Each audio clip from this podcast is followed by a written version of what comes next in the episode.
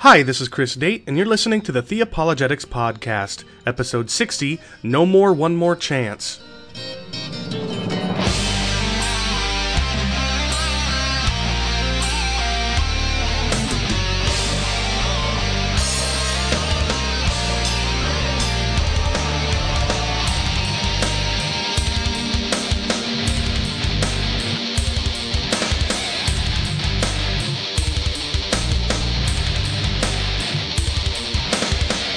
Well, this episode contains part two of the universalism debate between Turretin Fan and Jason Pratt.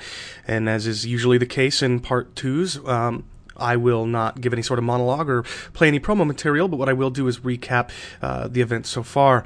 Um, in the uh, in episode 59, in part one of this debate, I introduced Jason Pratt and Turretin Fan, um, and uh, Turretin Fan began his opening statement affirming that some people will not be saved from their sins according to the following passages in their contexts 2 Thessalonians 1 9, Matthew 25, verses 41 and 46, Matthew 18, verse 8, Romans 9, verse 22, and Jude 1, verse 6. After Turretin Fan's 30 minute opening, Jason Pratt gave his 30 minute opening statement re- denying that uh, that statement. At which point, Turret and Fan had 15 minutes to rebut Jason Pratt's opening argument, and Jason Pratt had 15 minutes to rebut Turretin Fan's opening argument. So that was the first hour and a half, approximately, of the debate. Um, and that was where we left off last episode. So now let's move right into part two of the debate, uh, which is the cross examination period. No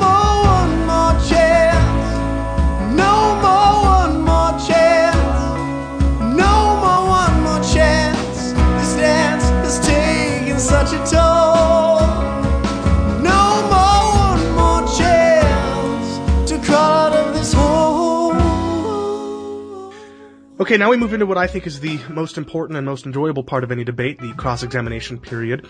And uh, as was Turretin Fan's prerogative, he has chosen to be questioned first. And so, Jason Pratt, you may begin with your first 10-minute questioning period to ask Francis Turret Fan your questions.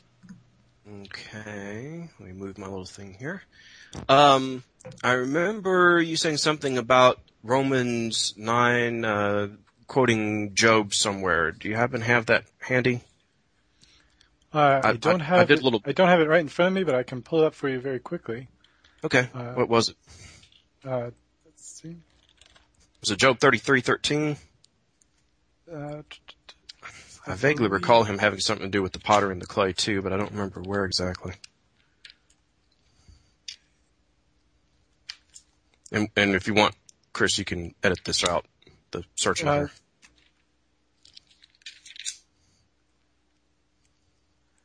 let's see. I tried to find it while we were on break, but I came up a little short.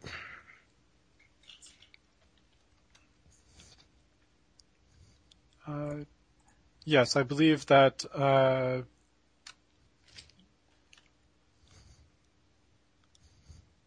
the uh, yes, the the formed out of clay in Job thirty three six and uh, uh, Job thirteen twelve. Your remembrance are like ashes, your bodies to bodies of clay. Yeah, hold on a second. But I think thirty three six is the the more key one because of the context. Mm, That's the speech from Elihu.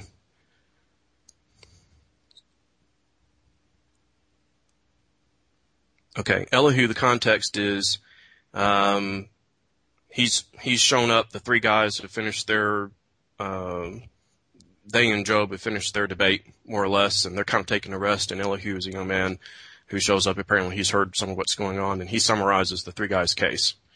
Uh, this is the second chap, at least the second chap, yeah, second chapter of that. And uh, says, however, now Job, please hear my speech, listen to my words. Behold, now I open my mouth, my tongue is when my mouth speaks. Uh, my words are from the uprightness of my heart. Excuse me. My lips speak knowledge sincerely. The Spirit of God has made me, and the breath of the life gives me life. Refute me if you can, array yourselves before me, and take your stand. Behold, I belong to God like you. I too have been formed out of the clay. Uh, let's see, a little note here, so, or cut out of the clay. Behold, no fear of me should terrify you, nor should pressure weigh heavily on you. Surely you have spoken in my hearing. Uh, what's what's the context of this that you think is is relevant to Romans nine there? Uh, well, the idea of uh, the idea of the person being formed from from the clay. Is that it? Yes. Okay. Um. All, all right. uh, because I, I remember when I was going through the, the other four selections, I, I went into a lot of contextual uh, examination of those verses to try to give an idea of how they connect with Romans 9. There's various topical overlaps, but maybe you'd want to ask me about that in the cross exam. Uh, but I, I wanted to give you a, a shot there at uh, explaining how Job connects to that and why that's a better um, why that's a better reference than the other four. Which you can still do if you want. Well, I mean, the the only other the only other reference in Job that's that that's seemingly re- relevant, and perhaps I, I, I, should have referred to this rather than to the, the chapter 33. And if you need additional time uh, to make up for no, this, uh, feel ahead. free. No, is in Job 4 where he says, "Shall mortal man," uh, starting at verse 17, "Shall mortal man be more just than God? Shall a man be more pure than his Maker? Behold, he put no trust in his servants, and his angels he charged with folly. How much less in them that dwell in houses of clay, whose foundation is in the dust." Which are crushed before the moth. And then that the later reference in 33 uh, kind of makes more sense as formed from the clay, uh, connecting back to the same Job 4. Mm-hmm. Okay. Does that have uh, what does that have to do with uh, rebel Israel exactly? It doesn't have to do so much with rebel Israel as with the impudence of man claiming to be more just than God. Okay. But the other things that I came out with also reference that, right? Uh, well, I, I, I can't recall, recall them dealing with the impudence of man in the other passages. Oh, let's see. Well, there was. Uh, a, well, I don't. I don't know if I need to answer that now because that's that may be better for you to ask me in cross examination. I don't okay. want to take away from you on this. Uh, but make a, you might want to make a note and come back to that on me on that. So let's see. Da-da-da-da-da.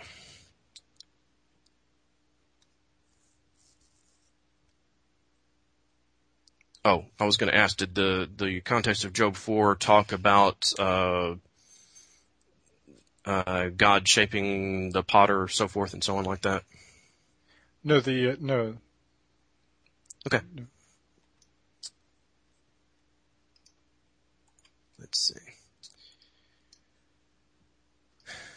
Dun, dun, dun. I'll go back through my notes here.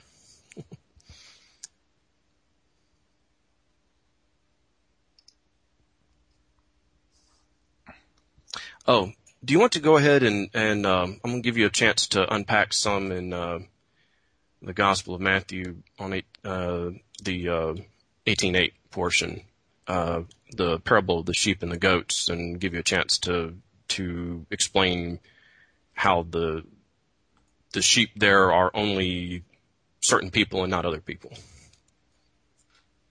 Okay, so uh, when you say Matthew 18:8 there. Well, I know that's that was my key to to do things, but I know I know it's uh, further down than that. Well, Matthew 25 is the sheep and the goats. Uh, mm-hmm. no, it's the parable of the hundredth sheep. That was uh, in the same scene of Matthew 18:8. The, oh, the hundredth hundredth sheep in. Uh, That's uh, verse 12. Okay. 18:12. And and what did I, you uh, what was your oh, question for me about that? I was going to let you explain a little more about how contextually that only refers to certain people and not to other people. It only refers to some sheep, but not all the sheep, or something like that. No, no, uh, it it's uh, it's referring to these. Uh, it's referring to the sheep, mm-hmm. and the uh, the 99 sheep, the hundredth sheep is the one that's uh, being that's particularly in mind here, of the hundred sheep that the man has, and this delight over the hundredth sheep is this is compared to the delight of the father over one of these little ones, uh, referring back from that's verse 14, referring back to one of the believing uh, in verse six. So that was the, the least of his flock, I guess you could say. And and, and specifically that it's his will that none of that that uh, it's not his will that even one of these would perish. So that uh, it seems to imply that this perishing is the is the alternative referred to in verse eight and nine as far as everlasting fire and hellfire. Mhm. That, that was the connection I was making. the uh, I know it says somewhere else in the scriptures that uh, God is not willing that any should perish, but that all should come to salvation.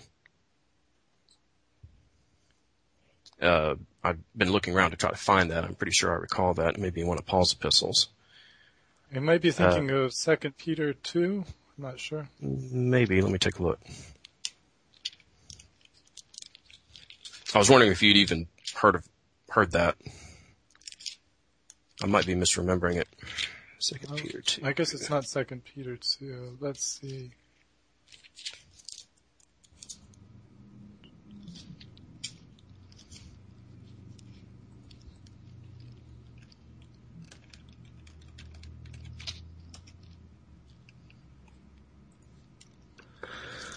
One minute left. Oh left. yeah, Second Peter three. That's that's what you're Oh, thinking of. there we go. Let me let me hop over that.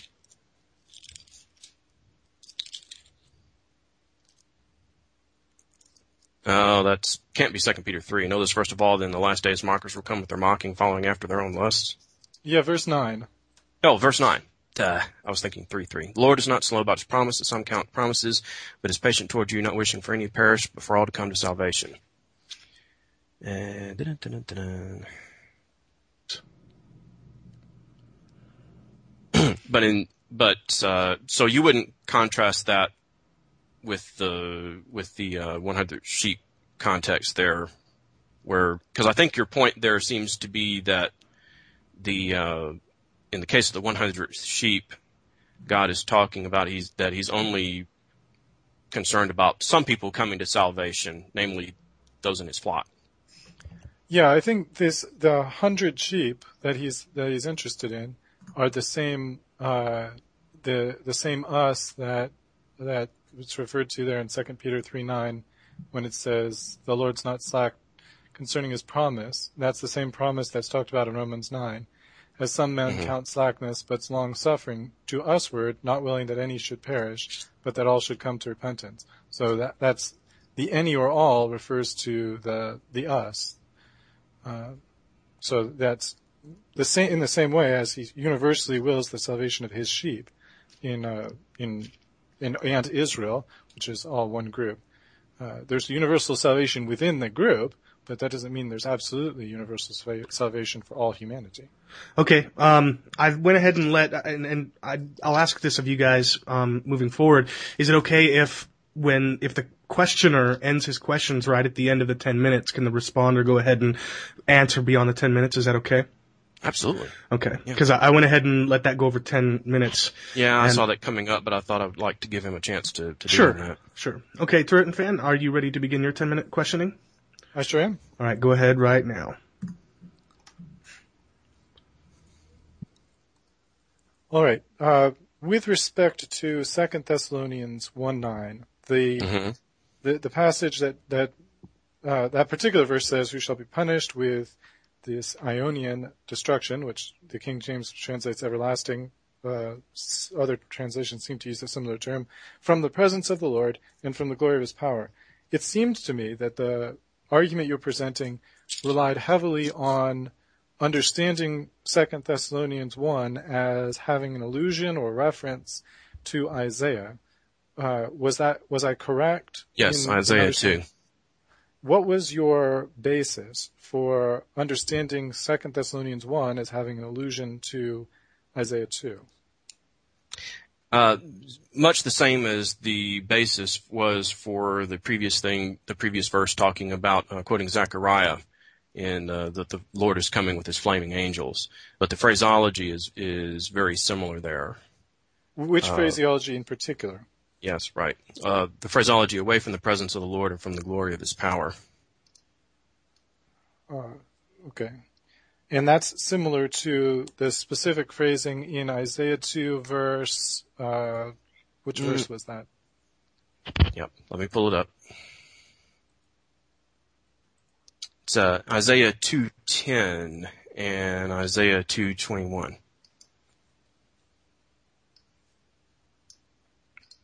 Yeah, in my in the translation I have for 210 it says enter into the rock and hide thee in the dust for fear of the Lord and for the glory of his majesty, which I guess is similar to glory of his power. Yeah, It's the, it's the same principle. In the case of uh, Isaiah 2 there, the Lord is coming in flaming judgment. And uh, Verse 21, I think, also has a similar phraseology before the terror of Jehovah and the splendor of his majesty. and that one says for fear of the Lord and for the glory of his majesty when he ri- rises to shake terribly the earth. So uh, based on that similarity of expression, you understood this to mean who shall be punished with everlasting destruction uh, is an, has an allusion back to that. And then in, if I follow your argument correctly, in Isaiah, the punishment that's mentioned uh, admits of repentance after the punishment. Is that correct? Mm-hmm. Okay. Yes. So, if in fact uh, Paul is not alluding back to Isaiah or not borrowing the the theme of Isaiah, uh, then that argument would not hold. Is that correct? Insofar as I would not be pointing to a specific quotation, uh, similar to him quoting Zechariah previously about coming in the flaming fire. Uh, in that particular case, that would not that would be true.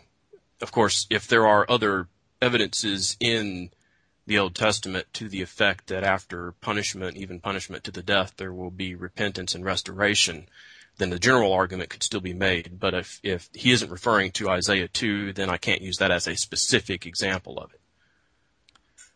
Okay. And the within Second Thessalonians, is there any reference within uh, the the epistle itself? Is there any indication that these uh, people, these troublers, have the opportunity of repentance after the aionian destruction? Nothing comes immediately to mind.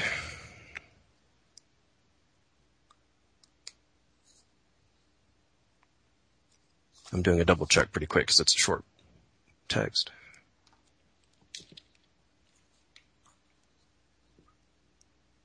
At the moment, I think I can fairly say that I don't recall anything else in here to that effect.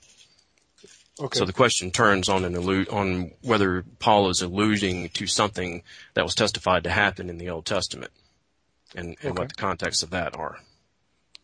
All right. The w- moving on uh, to the the passage from Matthew 25, Mhm. and uh, in this passage, the the sense that you would give to aionian for the the fire or the uh, the punishment. What what sense would you give to that to that term in that passage? That it comes uniquely from God, just like the life. It will last as long as God intends for it to. So, and the the basis for saying that the the word means that it comes from God. Is that are you saying that's what the word means, or are you saying that that's just uh, that's how we would uh, that's how we would understand it? This gets some other- into well, and this gets into a a much larger question of tracing the uses of aionian in the Greek in the New Testament and in the Greek Old Testament, and then the Hebrew behind that. Uh, there are times when the word itself does not refer to things that have a have a beginning or an end like God, but there are times when it refers to things that do have a beginning and do have an end, or have a beginning but no end, but ha- or have a begin or have a beginning and an end. Uh, since the term itself is not intrinsically something that can be pointed to that every single time it's going to mean never ending, then either the context has to determine what the usage is on its basis, or since every time it's used it does involve the question of something coming from uniquely from God, then I would recommend using that as the as the uh, translation of it. And there have been some other people who have, who have come up with that too. The uh, the, the the etymology of the word itself doesn't have any connection to God. Is that correct? The, the etymology of the word itself would literally mean agi, like agish. That, that's literally what it means in Greek. It's, it's an adjective so of eon. It, it doesn't have anything to do with God, but neither does it have anything to do with an ongoing, never-ending time. It only means pertaining to the age. But I'm willing to allow that it can actually mean something like eternal. Uh, I know that there are a lot of universalists who insist, no, no, no, it only means pertaining to an age, and it only means that age. Mm, well, okay, I can I can kind of understand that, but I also sympathize with non-universalists when they say, well, you know, it, other other places when it doesn't really mean pertaining to an age, like for example, Aeonian God. God's not only the God of an age and not only that age. so I have seen some clever arguments along that line, but I, I wouldn't accept those. And I'm not trying to promote that now. I'm actually trying to avoid getting into a, a real close etymology on the word because it's going to lead to the to the notion that the word only means of an age, and I don't think that holds true in every case in the New Testament. Um, so I'm not sure if that helped answer your question. Perhaps. Uh, you had made an argument with respect to a different word, and I'm jumping now to your argument about Jude 1 6. Aidios. That, yes. Yeah. And uh, with respect to aidios, you had I, I may have misheard, but it sounded as though you were arguing that that word may actually be derived from the, have an etymology in which the name of God is is part of the word. Is that yes. was that did I mishear that's, you on that's that? That's one possibility. Yes. Wouldn't would that assume some kind of Latinization or, or something like that, or, or how would you no, get to? because the Greek word behind their deos actually comes from uh, some type of Mesopotamian word from which we also get the word day. One minute. Uh, right. It's uh, we're talking about uh, the. Uh, it doesn't really. Let's see. How can I put that? Actually, I think the most commentators actually agree on that point, even people who aren't non-universalists. That's the that's the only way they can get an eternal out of that word is because it refers to high. It's a it goes back through uh, the Greek to high high sun basically, or high day star, uh, but it's a it's a term for high God, uh, except as an adjective. So um, now, um, you know, if you want, if it would be better to go with unseen, I'm certainly glad with that. But I was trying to make provision for it to mean uh, how to show how it got to mean eternal by metaphor, or or at least ongoing in such a way. Okay, that's. I suppose. I'm, I'm yeah, sorry, you're, you're going to have to wait till uh, the next period, Turretin Fan. Um, so, Jason, uh, you will have 10 minutes to ask questions again of Turretin Fan, beginning right now. Yep. the um, I believe you said in the rebuttal to the uh, Matthew 18:8 portion. Let's hop back over there for a minute.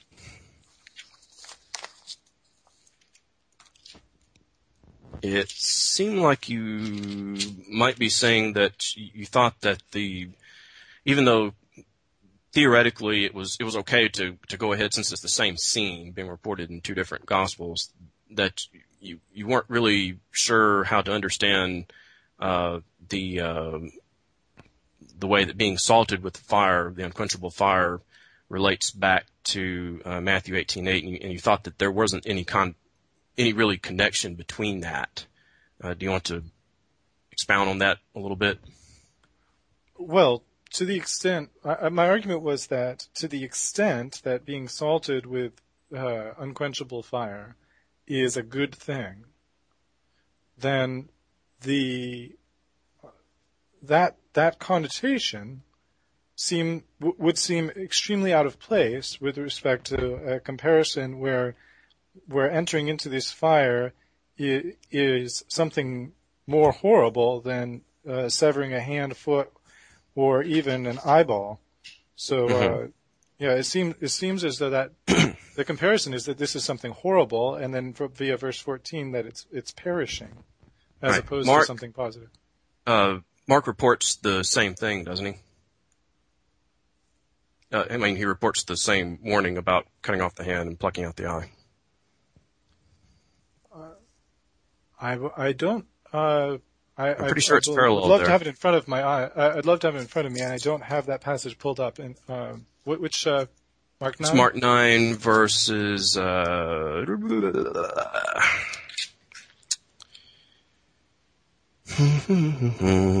that's uh, Mark 9 verses 41 and through it, uh, well, 49 and 50, but then leading into that. I believe that's the same parallel, isn't it? For whoever right, gets, okay. Okay. uh, whoever causes one of these little ones to stumble, be better for him to have well stung. If your hand causes you to stumble, cut it off. It's better for your, for you to enter life crippled and so forth. Okay.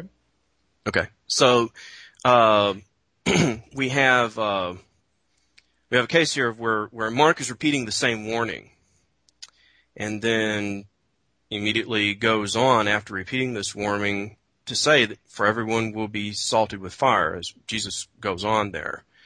Uh, this is the same fire, right? Okay. Okay. Agree with that. Well, I, And- I mean, I'm I'm following what you're saying. Okay, it's the same fire that he's warning, you know, be careful about, you know, you'd rather be doing this than to be thrown into the fire.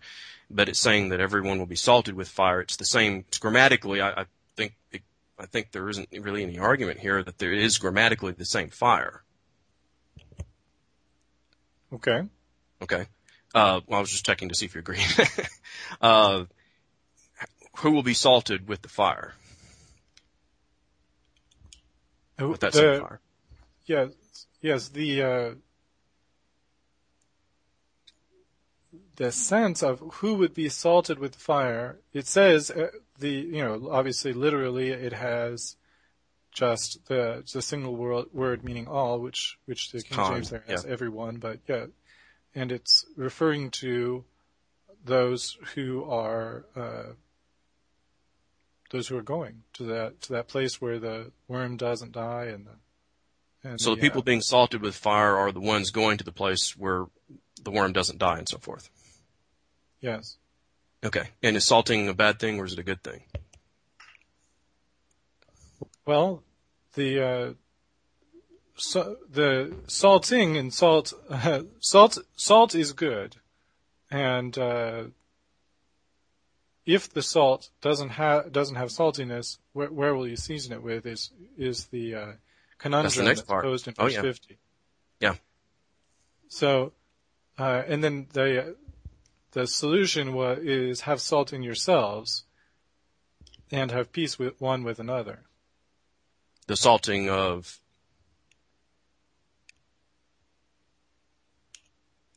Well, it doesn't say ha- the salting of. It says have salt in yourselves. okay, but salt is good and have salt in yourselves and be at peace with one another. Right. Salt is good, right? Uh, and do you get salt by being salted?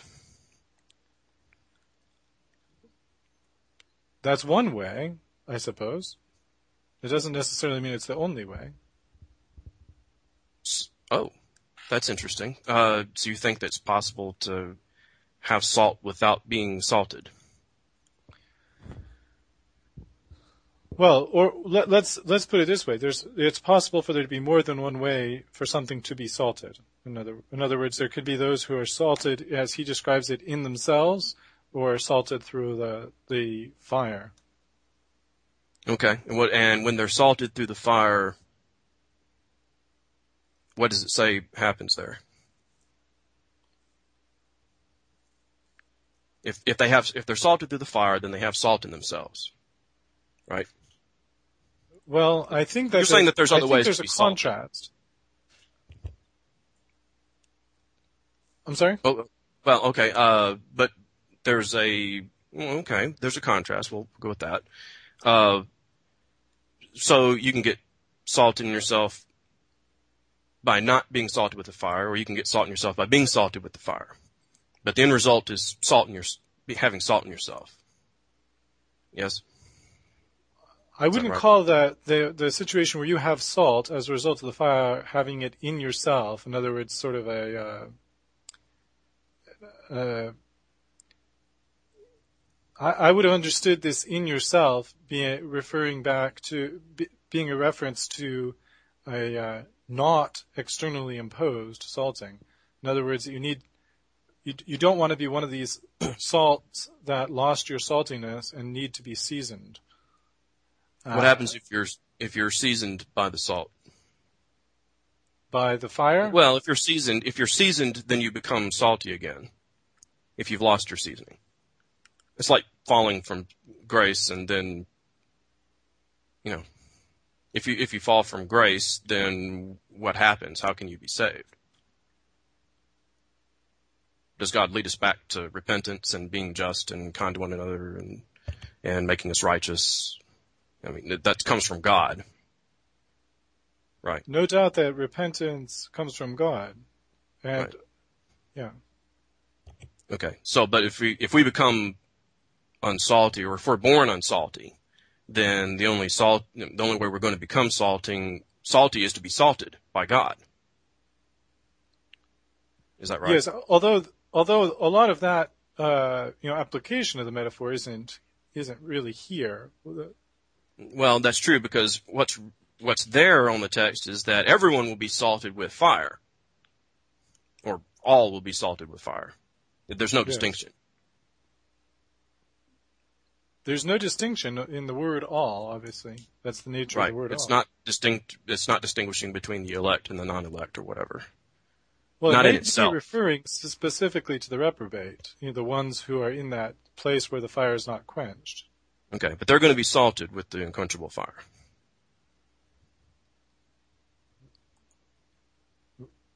Right. Right. And then they will have salt in themselves once they have been salted. Well, you, you, they, have become unsalty. Well, they, would you say that they're unsalty to start at some point? They've either become unsalty or they were born unsalty. I'm I'm quite sure that this uh, this reference to salt doesn't get into that uh, that use of the metaphor. One minute. That, okay. Well, all right.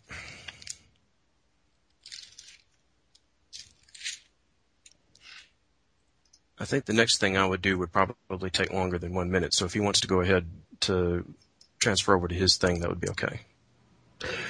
Okay, Turretin Fan, uh, you now have 10 minutes to begin your questioning. Okay, I'd like to pick up where we left off in terms of the uh, Aid, uh, Aidios in. Ju- yeah. Or uh, Aidios, whichever one it is. I'm sorry? Yeah, well, well, it's kind of unclear whether it's Idios or uh, Aidios or both. Maybe there's uh, rabbis can have puns like that, and they're using the same word that means two different things. well, so, in this case, it would mean what's the other alternative besides it meaning uh, eternal? The other alternative would be that it means imperceptible, invisible. And there is a lot of contextual evidence in that reference that would indicate that. Okay, well, speaking of contextual uh, reference, the ne- the very next verse uses the uh, the term the the uh, just as Sodom and Gomorrah and the cities around them. Uh, they were undergoing the punishment of eternal fire, and that one is Eonian. Yes. Right. And then, uh, what what aspect of this, the fact that it's angels, or or what aspect would would lend itself to an understanding of invisible? I did talk about that in my main argument. Hold on a minute here. Actually, what I talked about was during the rebuttal. Let me go back to my notes.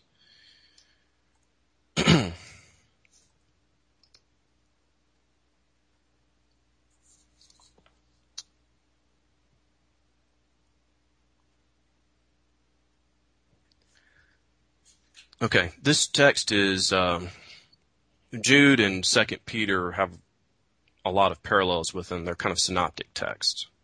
Uh, whether that's because Jude was transcribing things for Peter and decided that this sounded really cool and he write his own letter on it, or whether they were just both inspired to say the same, basically the same thing, whichever way.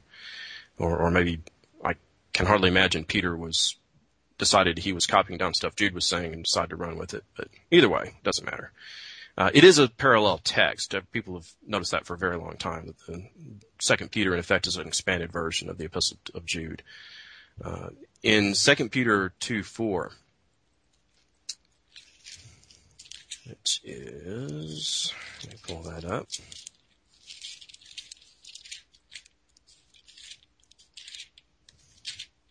The chains of darkness or pits of darkness. Mm-hmm. Yep. Hold on. Yeah, it's we're we're basically this is one of those parallel parts where they're talking about the same thing using many of the same words and phrasings. Uh, that's why it's regarded as a synoptic parallel of text. Uh, similar to the synoptic gospels, they'll use the same words and phrases sometimes in telling the same stories. Um, which probably means that they're both getting this from somewhere else and both are using it in their text. But at any rate, so God did not spare the angels when they sinned, but cast them into Hades, that's the term there, which means the unseen, that's literally what that means, and committed them to pits of darkness, reserved for judgment. Uh, again, the, uh, that's the same parallel here to 1 6. Uh, the angels did not keep their own domain and got thrown down into darkness. Uh, the same thing is shown down in a little bit later in Second Peter. Uh, no, excuse me, it's actually a little bit later in Jude.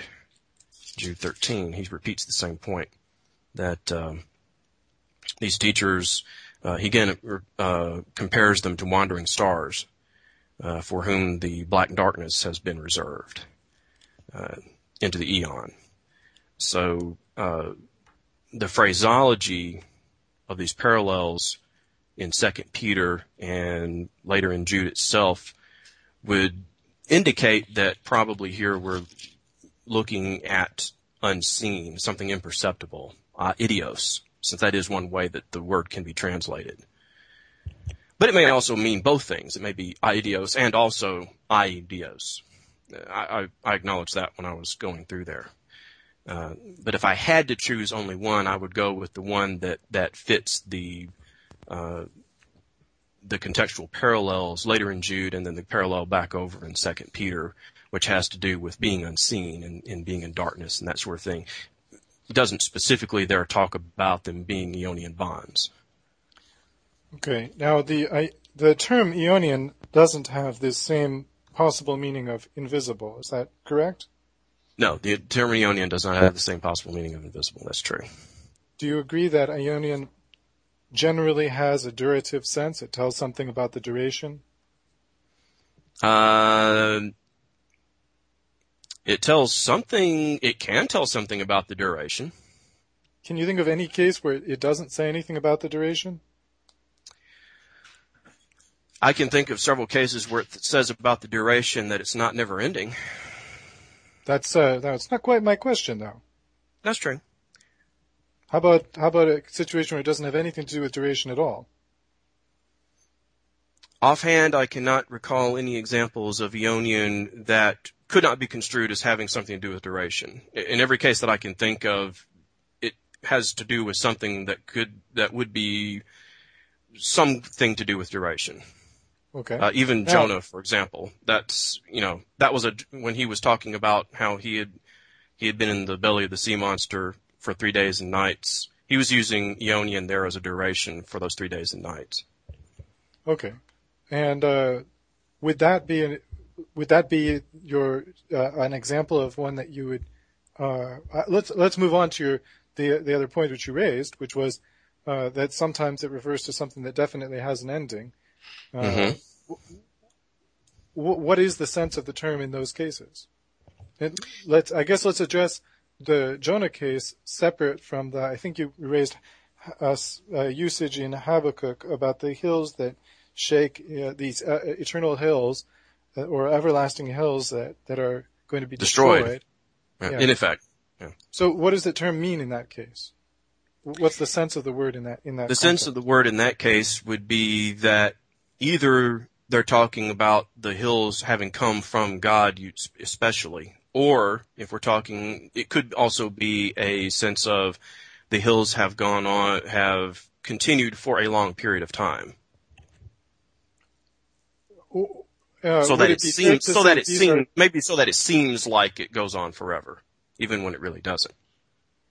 or uh, in other words, the, the the hills from that that have existed from forever. Would that be Oh, really? I'm Sorry? not sure I would. I'm not sure I would be prepared to say that as a supernaturalistic theist. that the hills have indeed lasted forever, but came to an end. from from forever? I wouldn't be prepared to agree with that. I don't think that the hills have gone forever back into time without end. I The hills came understand that there's there's of course there there may be. Uh, let's turn over to, to the use by Jonah for a second. Uh, in in that case, I, I would you uh, again uh, would you say that, that that means simply from God, or would you have some other uh, some other Jonah. meaning you'd attach to it? I want to take a look at the specific wording.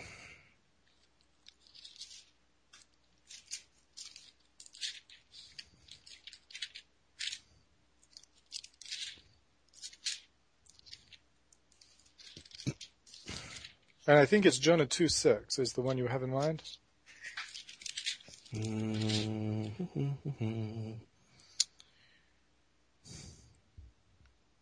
earth with its bars was around me forever. I think that's it. Uh, let me see. 5769. One minute. Yeah, that's. Mm-hmm. That's. I think that's the term. Okay, and, and how would you translate it forever, or would you translate it some other way? Uh, in that case, I would translate it. Well, I can't translate it forever because the context indicates that it clearly wasn't forever. Uh, however, from God doesn't really fit very well there either. Uh, although, on the other hand, the earth with its bars was around me from God, and God had put him into that situation. That could be translated that way. Uh, it wasn't a very long time because it was only three days and nights. So in that case, the, the most that I could do would be to say that it would either be translated that the that the earth with its bars was around him, maybe physically in a, in a sense forever, or it might have felt like it was forever, uh, or it might have been a case of the earth and its bars was around him as a result of what God had done, that this was God's punishment of him. Similar to the bonds, actually. If- Okay. if, uh, I'm sorry. I, I thought maybe you were done. no, that's okay. Okay. Uh, yeah, we may have to pick up on that in the next round. Okay. Um, I'm going to start the timer now for your 10 minutes. So go ahead, Jason. I've got to mentally shift my gears back. Uh, all right, let's see here.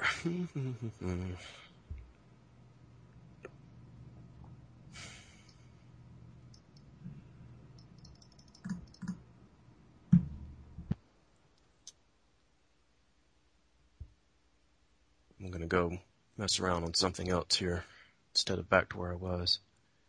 I think we've hashed over the fire about as much as that's gonna go.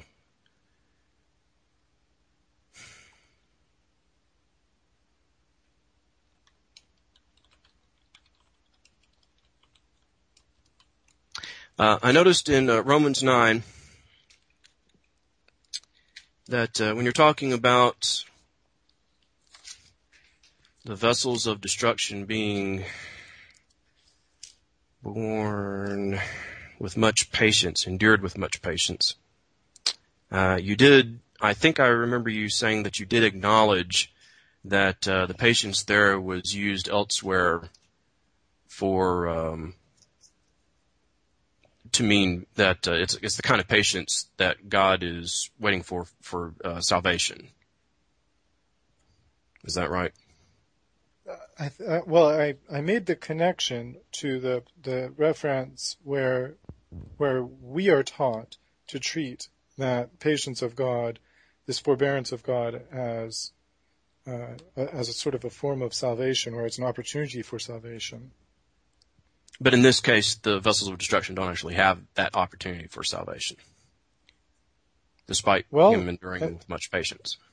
The, I mean, from a human perspective, they have- that opportunity. From the potter's perspective, clearly they don't. Um, Uh, are there any other times when that term makrothumia is used in the New Testament to mean a, a situation where God is is enduring something with much patience, uh, sinners with much patience, uh, and having much patience towards sinners that doesn't have anything to do with salvation? I I cannot recall such a circumstance. I, I didn't I, didn't prepare for that uh, That particular piece. that question in advance. I apologize. No, that's I believe me, I understand. There's a lot to cover.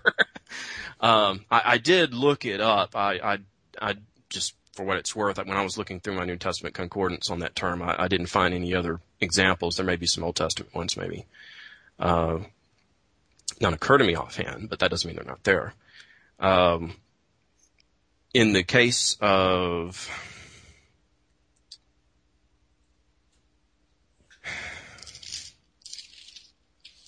So this is, and God is enduring these vessels fitted for destruction uh, with much patience, uh, in a in a fashion that's very different from uh, the fashion from Romans two, uh, the beginning of Romans two, where he's talking about. Uh, do you think lightly of the riches of the kindness and forbearance and patience, not knowing that the kindness of God leads you to repentance and so forth? Right. Well, okay. Yeah, it's a, Um, there's it's a it's used positively other places. No, no doubt about it.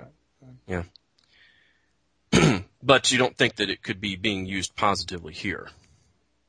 It's being used uh, in in a as sort of a qualify a qualification. It's not all gloom. Uh, there's a time where God forbears. Then uh, other verses in Scripture, they're told. You remember Jesus says they have their reward. You know, eh, these hypocrites, they have their reward. It's just that it's here and not in the life to come.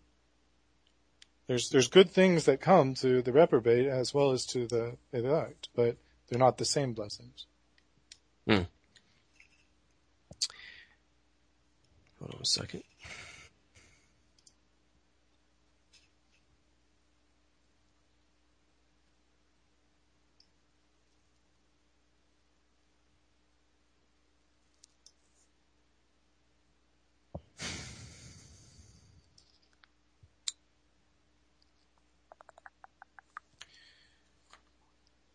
Oops.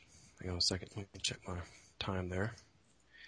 Um, in the case of the other four things uh, that I referenced in Romans 9 uh, regarding the illusions, uh, did any of those, did you think any of those were improper illu- uh, illusion options?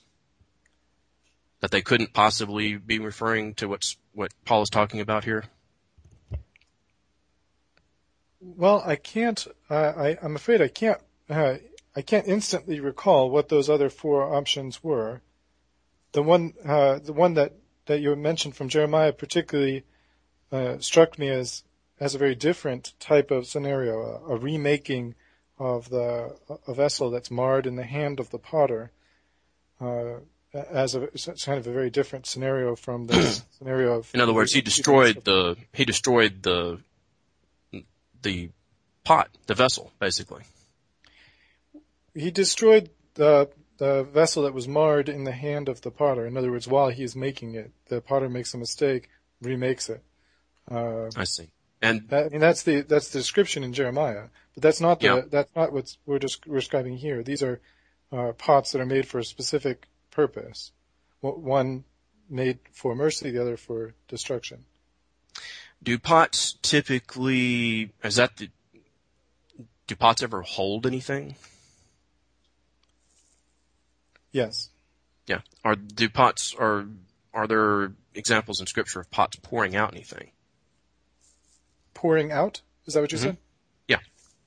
I can't specifically recall anything except maybe ashes. I'm trying to remember. More water, I suppose.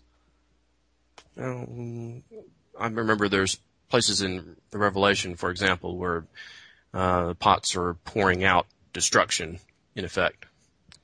Uh, So, but this isn't. You don't think this could be a case of where the pots are? Some of the pots are made to pour out destruction, and some of the pots are made to pour out for the purpose of pouring out mercy. No, I, I think I think that would be hard to reconcile with the complaint that saying why why did you make me this way? Uh, one being for honor and the other for dishonor. Well, it would be hard to view the, the the fact that something is made for the purposes of pouring out destruction as somehow dishonorable.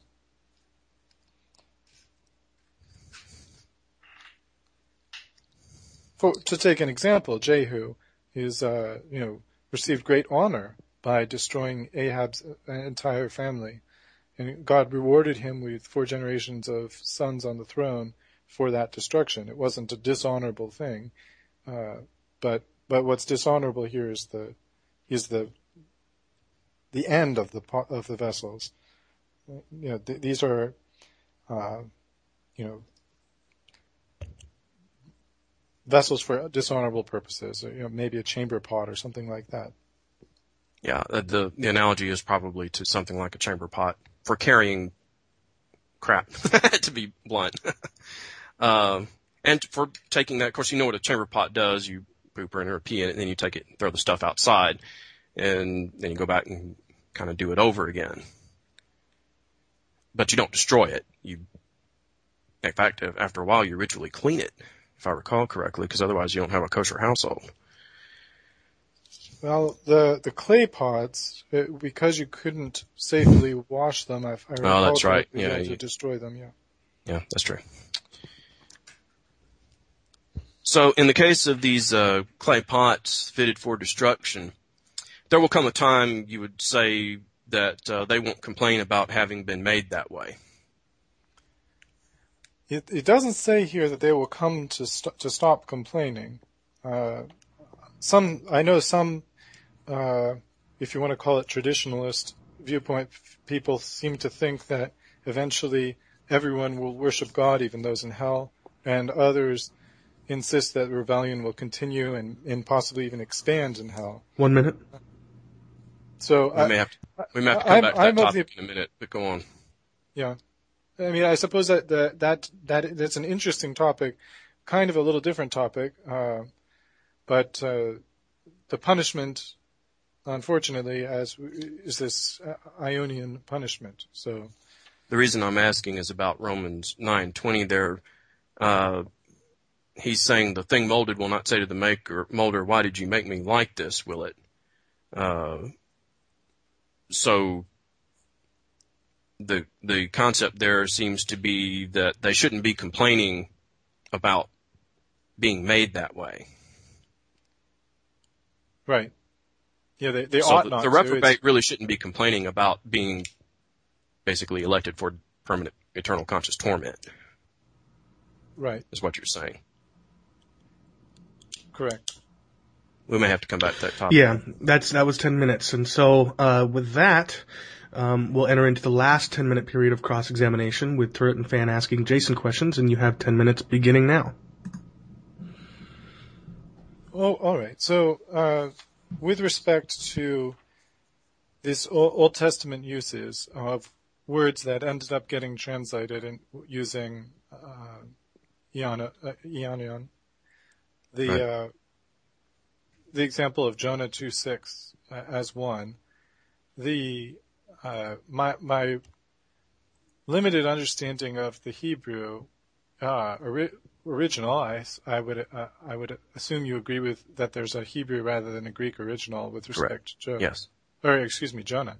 Uh, that one seems to be a, a word that means sort of out of mind, like in other words, for forever, and not uh, and not from God or or something similar to that. And The Yeah, as I Hebrew pointed out, the the original Hebrew underlying word there has to do with uh, the horizon line, so that would have something to do with a a a physical extension, I guess you could say, and then that would metaphorize into that which goes on to the horizon or beyond the horizon. It depends on which word is being used.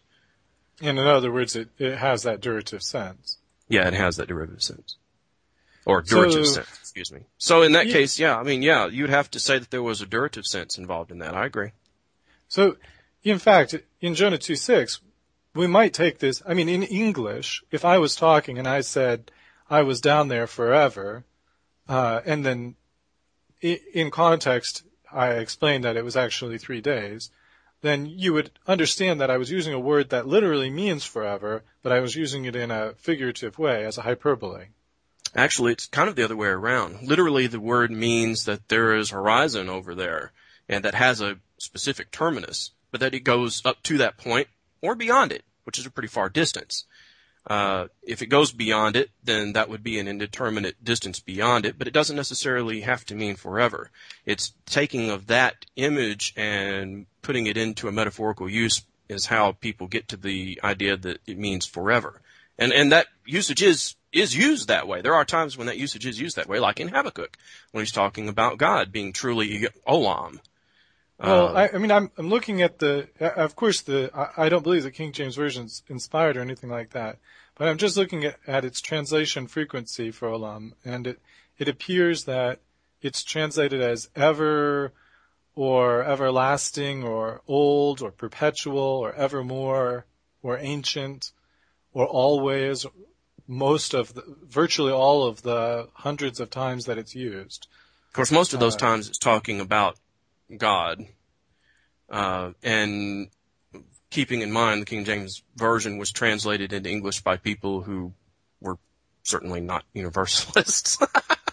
I understand, large, but I my- I, I understand that, but what I'm saying is, it, it sounds like even if etymologically there was some kind of reverse figure, in other words, the uh, originally it's derived from there was a horizon uh, to there's no horizon by some kind of uh, figure of speech. So that's how it came to have this sense. Still, when jo- Jonah uses it here, he intends to convey the this this unending duration, but he does so for a, a, a rhetorical purpose to convey uh, to convey The quality of the, the quality of the experience, I guess you could say. right. So if if So it's possible that this, so it's, so context is what determines whether it's being used that way in a particular case. Yeah, and then in, in Habakkuk, if again, if it if the word means ancient and it has this durative sense, uh, it means from forever, not of course uh, intending to deny special creation or even some non-special creation. It, it, it simply means that these uh, we would say that those hills have been there forever. They're ancient hills. Uh, they're like the, But we would- you know, the ancient But it would mean landmark- something actually quite different from forever compared to the way we use forever when talking about God in the very next word. Right. In fact, that's that's his point is to contrast the seeming uh, eternality of these hills with the real eternality of God, who's going to destroy them. I agree. In fact, it may even be a, a, a, a cons- it may, it's probably even a situation of where often, you know, temples and things like that were built on hills. And you see a lot of complaints about this in the Old Testament about uh, pagan temples being built on hills. You're going up to the hills to go do this, and you're going up the hills to go do that, and I hate it. Ah! You know. Uh, so when the Lord comes, then these these places that have been uh, raised up as pagan areas will be down, thrown down and overthrown. Uh, they're setting themselves up in contravention to God, in rebellion against God, as being the real, as being uh, on par with God. And uh, when the real God comes, bang, you know, that's that's going to be them. they're they're going to they will be destroyed with a, with a term that can also mean bowing down.